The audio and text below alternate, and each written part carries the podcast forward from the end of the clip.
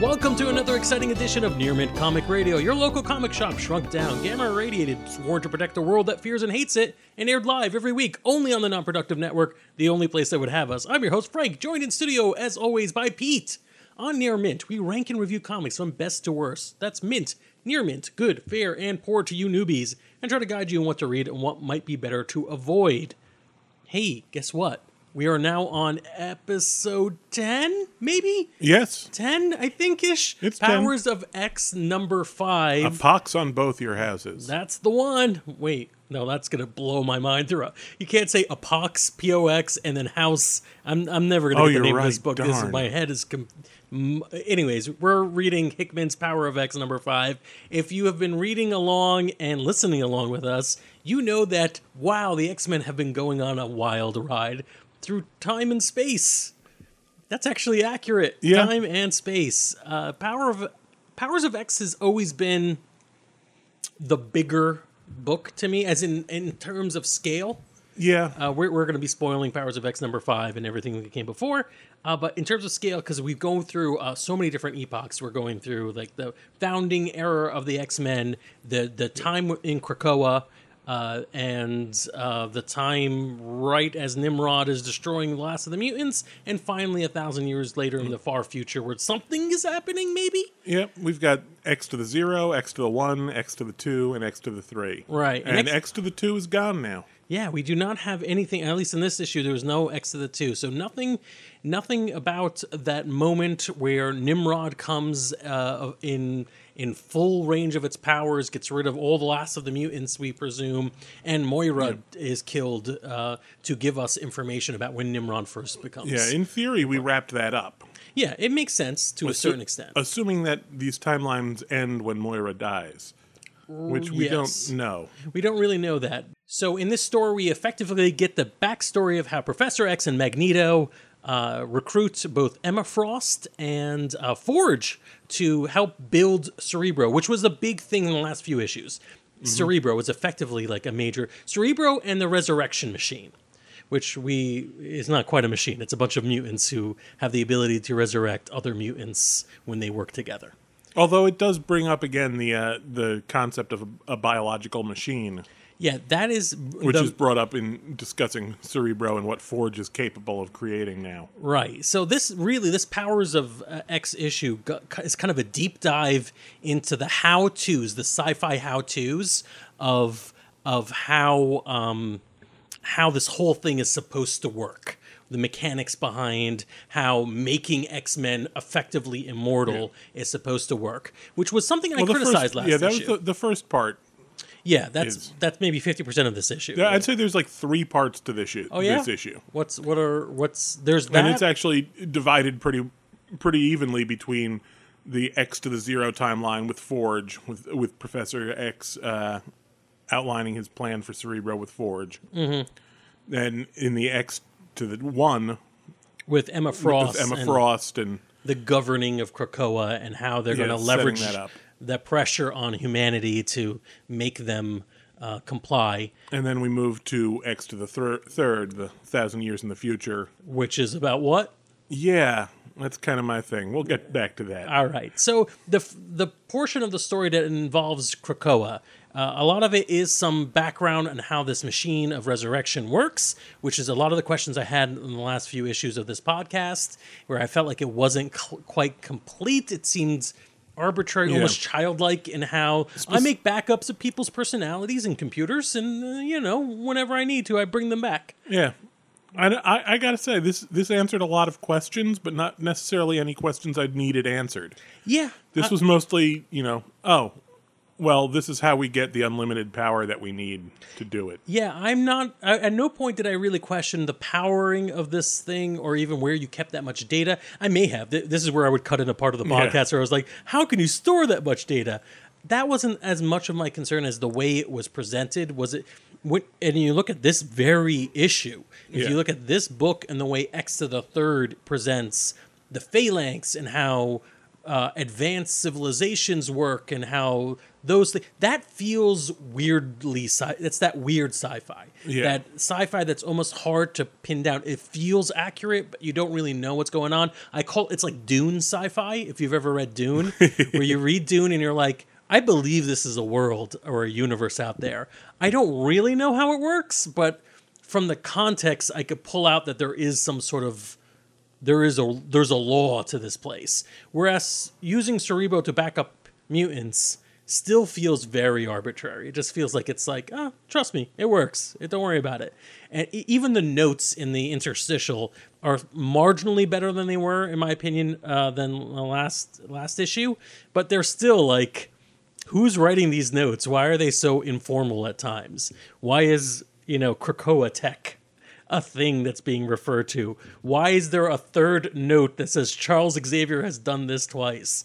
Like such a like a humble brag. If this is Charles's notes, Yeah. the note is like it's.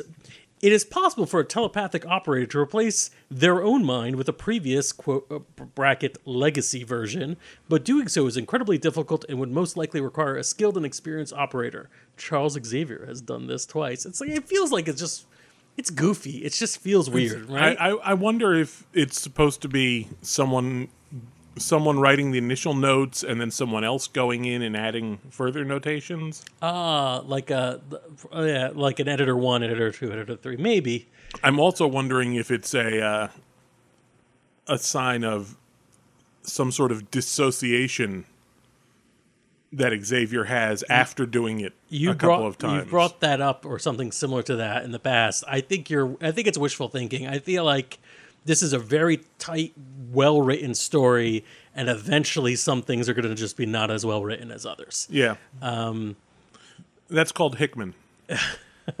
Well, the parts that are great are amazing, and it's it, it drives me crazy that it's like the next page where every character speaking has their own voice, so distinct and so them that I'm like, yeah, this is perfect. This is so good, and this is you know Emma being recruited as the the uh, the face to the. The, the basically the narcotic division of this country that they're trying to form it's the story is interesting. It definitely tries to answer some questions that, again, I don't know if anybody really had about how the Cerebro and the Resurrection Machine work. It probably enter- introduces a few more question marks, like how Krakoa government is supposed to work, and especially that note I just read, right? All the yeah. bringing back a an earlier a legacy version of your mind in a in your new body like what does that even mean what does xavier having done that twice mean Like a why? yeah so xavier's walking now he isn't walking Good in point. x1 so at some point he's like you know what if i could have any body i want let me have a um, body that isn't Yeah. isn't Crippled. crippled. So let me do that. And at some point, did he also decide that he's going to put his an older version of his mind into a younger version of his body? Why would he do that? Yeah. How, also, how? If he's the one doing it, how does he put his mind? I- I guess he decides he takes a backup of him. He's like, all right, this is a young Xavier. This is Xavier from two weeks ago, we'll say, mm-hmm. or a year ago. I'm going to put him in the clone body that's being brewed in one of Goldballs, who we did not bring up at all. Goldballs, man. Goldballs. But, anyways, put it in one of his eggs.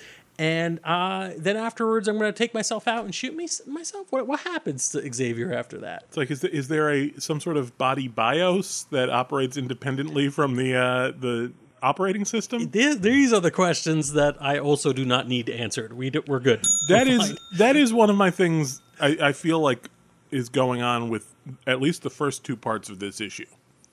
Is I, I feel like this is a very complicated. Hickman created a very complicated way that all of this works, right. which is very theoretically interesting. I guess, Yeah. especially to world builders. Yeah. Um, but he's he, he's so enamored with the world he's built that he's feeling the need to explain it all Yeah. in lieu of a narrative Yeah. almost Yeah, it feels like that's what what maybe another thing I'm picking up on in these interstitials, these little these little text pages. Um if you're trying to deliver plot in them, I'm less excited than if it like in, in previous issues where it just felt like it was just a little bit of world building, a little bit of the illusion of of something out there that's bigger than the story itself. Uh, yeah, Yeah. uh, uh, it's it, it's interesting. I. I- I'll tell you this: I'm intrigued about what the council for Krakoa is, and I'm looking at how many more issues we have left. I'm Uh, I'm going- actually a little bit upset about this uh, Council of Krakoa, the Council of Twelve, or the Quiet Council of Krakoa. That's yeah. it. well, so comedy K's in there. We're in the next to the last issue of this uh, of this uh, book. Yeah, you're, you're down to two more issues left, and you introduce a new mystery. Yeah, It's like okay, I get it's it's a forever trope of the X Men, at least. Probably a lot of storytelling to introduce that la- like a new question at the end of your story. right. Yeah, This isn't the end of the story yet. yeah. I'm I'm interested. I'm a little a little alarmed that this won't be addressed significantly in Yeah. the story we've got.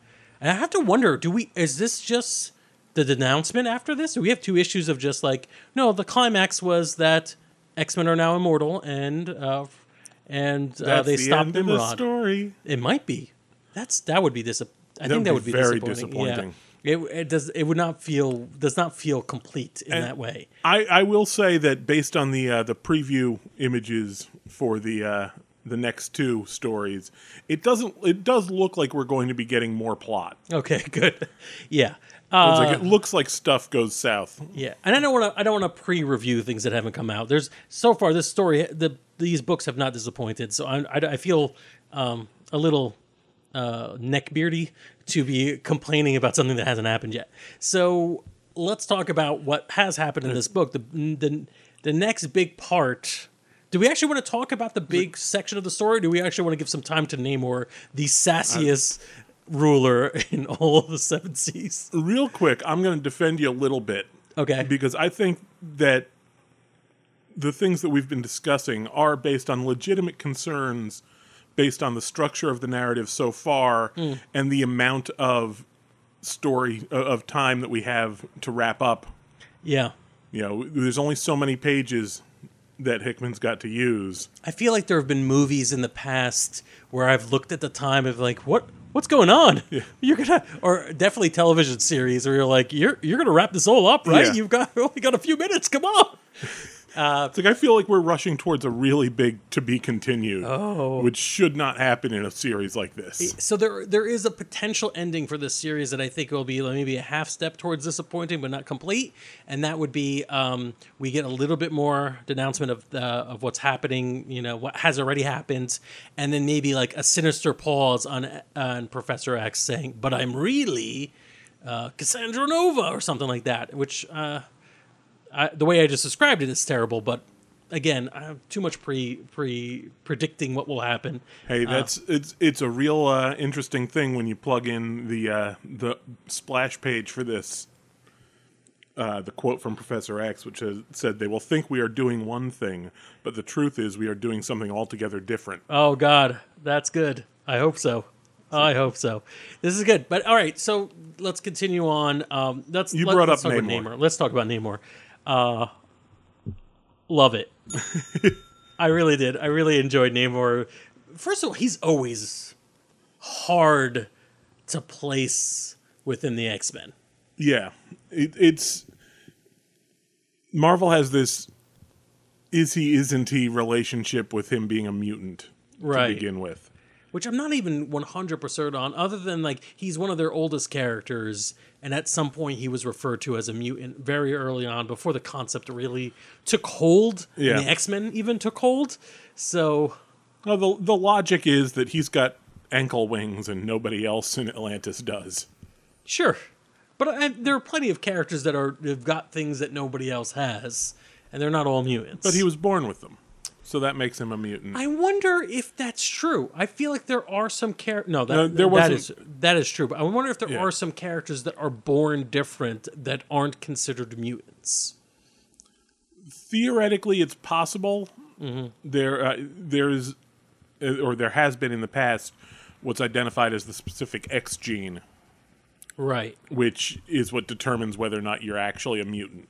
And we're, and we're I guess at some point the Submariner had the X And gene. yeah, we, we've, we've determined that yes, he does in fact have the X gene. Yeah, and there's, uh, I mean, X Men history is full of characters that are like this, where it's like, oh, you're a Kree mutant, or Yeah. something like that, where you're like, oh, I didn't realize. Like, I get Does mutant. count? Mutant is kind of more of a generic term, but it also is sometimes used with the capital M. What is what's happening here? Uh, Yeah. Regardless, he is approached by Professor X in this and gives his basically. Uh, Thank you for finally seeing the light, and come back when you're serious about it. Yeah. And it's like hard to argue with a guy that makes that pronouncement sitting on a Cthulhu throne. Yep, yep. I mean, what was that? I that's how I make all my announcements, sitting on the Cthulhu th- throne. Uh, yeah, I, I, you know, I'm glad he got like two pages of story, if if that. Um, actually, I think um, maybe one. It's one. two pages of story presented on one one page. Yeah, and he leaves a he leaves a mark. I think it's interesting. I think if anything, this stands for a lot of the questionable mutants that people aren't really sure about, maybe who haven't gotten uh, any FaceTime uh, in this series so far. Uh, always fun to see a classic character being brought out for these Yeah. reasons. It was also fun to see Forge. I think we skipped over. For, Emma Frost has been in the book before, Yeah. So you know she's great. She was been well presented in this. Forge has barely been in it. I think Yeah. he's been in the background and he's been mentioned as being instrumental in creating right? some of the systems that are going on, but he hasn't really. He, he himself hasn't been a big part of anything. Right, right. And All it's right. interesting to see his personality coming out. They actually, I think they nailed Forge's personality pretty well. Yeah, I think they did a good, job with that. All right, so let's move on to X3. Before we do that, Oh. a- just real quick, as Xavier's going on that little recruitment drive, that psychic recruitment drive, Oh yeah, let's go through some of That's the best ofs and what that. what is Sinister doing? He uh looks like he's stowing a bunch of vials of blood, we assume. Yeah. Uh, and possibly standing And there's on like a several pile of dead Sinisters. Is that what that is? It's yeah, possible. there's several Sinisters who are not conscious. Man, Knowing him, I would assume that they're dead.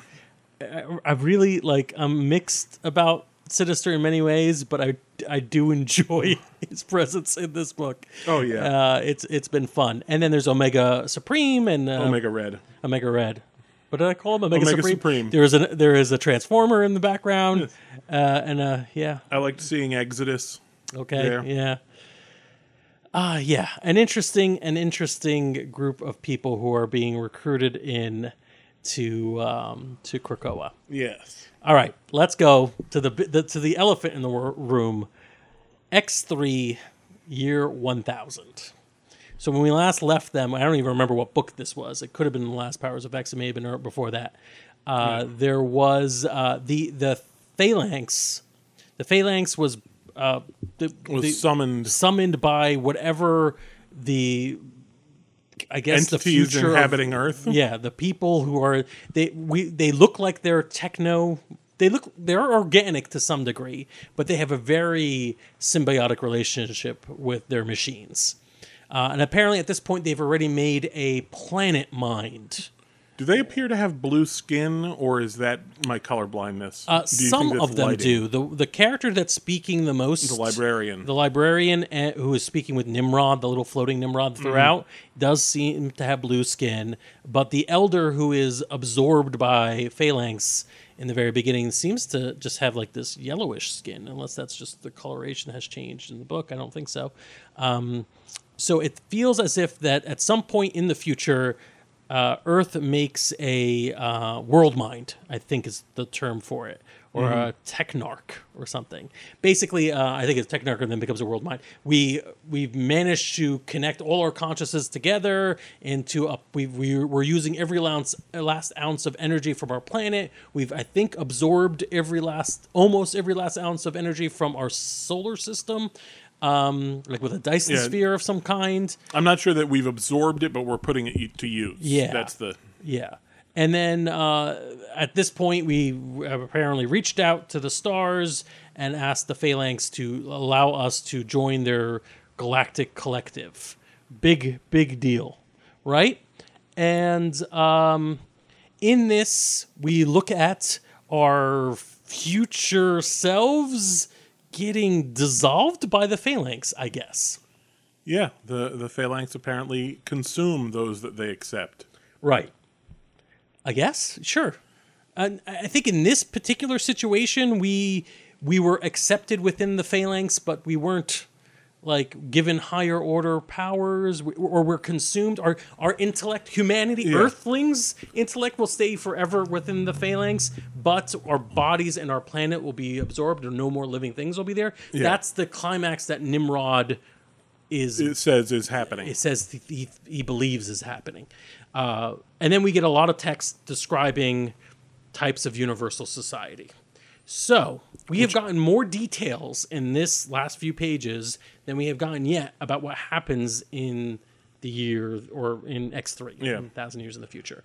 I still don't know at all how this connects to anything. Um, it's exactly what I was about to say. It's like I don't understand the connection. Why the I I understand that this is theoretically the future of the world we've been of, of the story that we're watching, but I don't understand why they're being presented together. right. It's like you would think that in a narrative like this there would be a connection. The only connection that we see, the only clear connection is Nimrod. Yeah, Nimrod's still there, um, and it's apparently completely under tow. It was like a like a helpful little Nimrod. yeah, There's arguments about what the level between machine and uh, bio- biology. Good there's point. there's some of that. I think I think this is one of the clearest uh, examples that we've seen that whatever the librarian is and the elder, they're not pure machine, yes. definitely, because Nimrod refers to itself as being different from them. Right. Uh, and then, other than that, there's, I mean, the last time we talked about a world mind, it, it, it was tied in again with Nimrod. Mm-hmm. Phalanx is, of course, an X Men thing. Yeah, Uh, the techno organic virus is part of that that long standing X Men space aspect.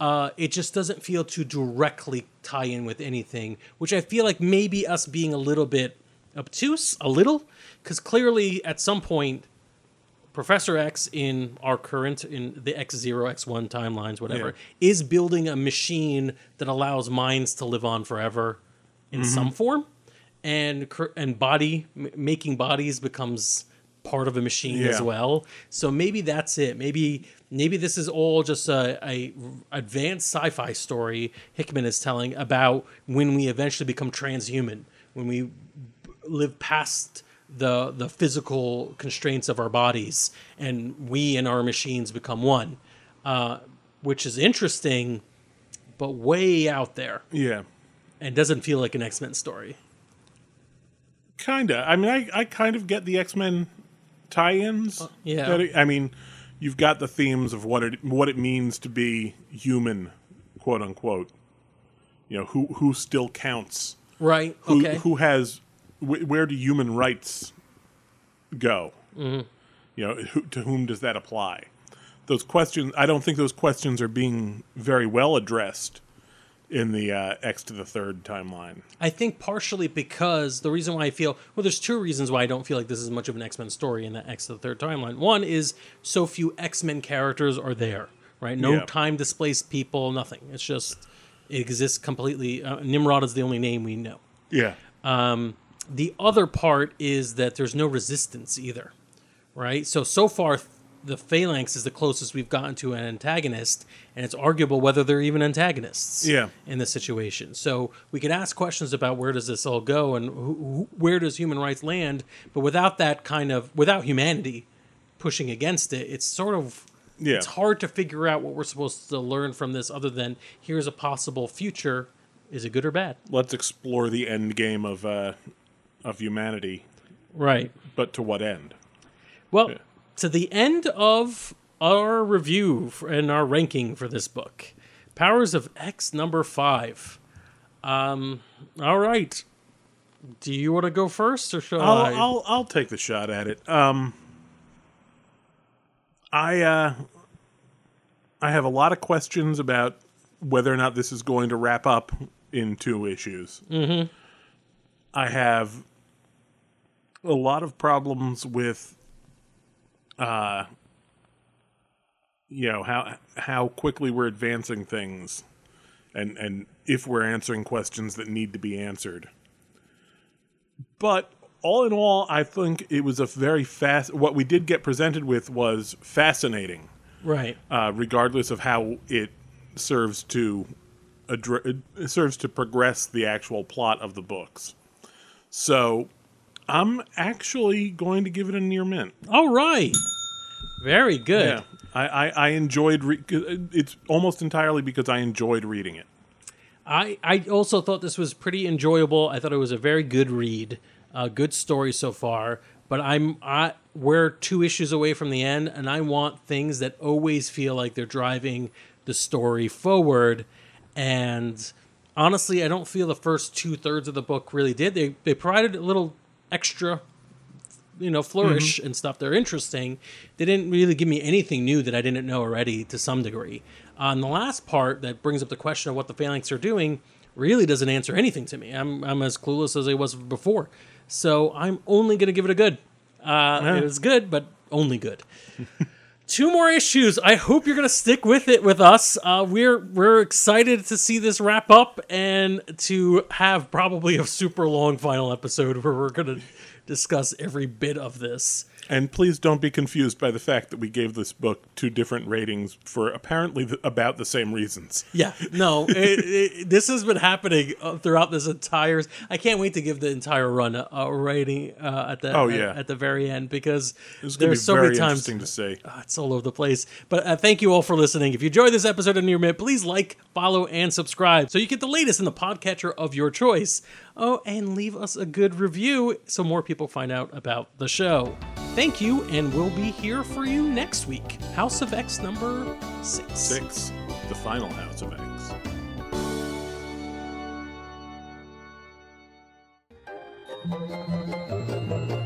This has been a non productive media presentation. Executive producer Frank Hablawi. This program and many others like it on the Non Productive Network is distributed under a Creative Commons Attribution Non Commercial No Derivatives license. Please share it, but ask before trying to change it or sell it. For more information, visit non productive.com.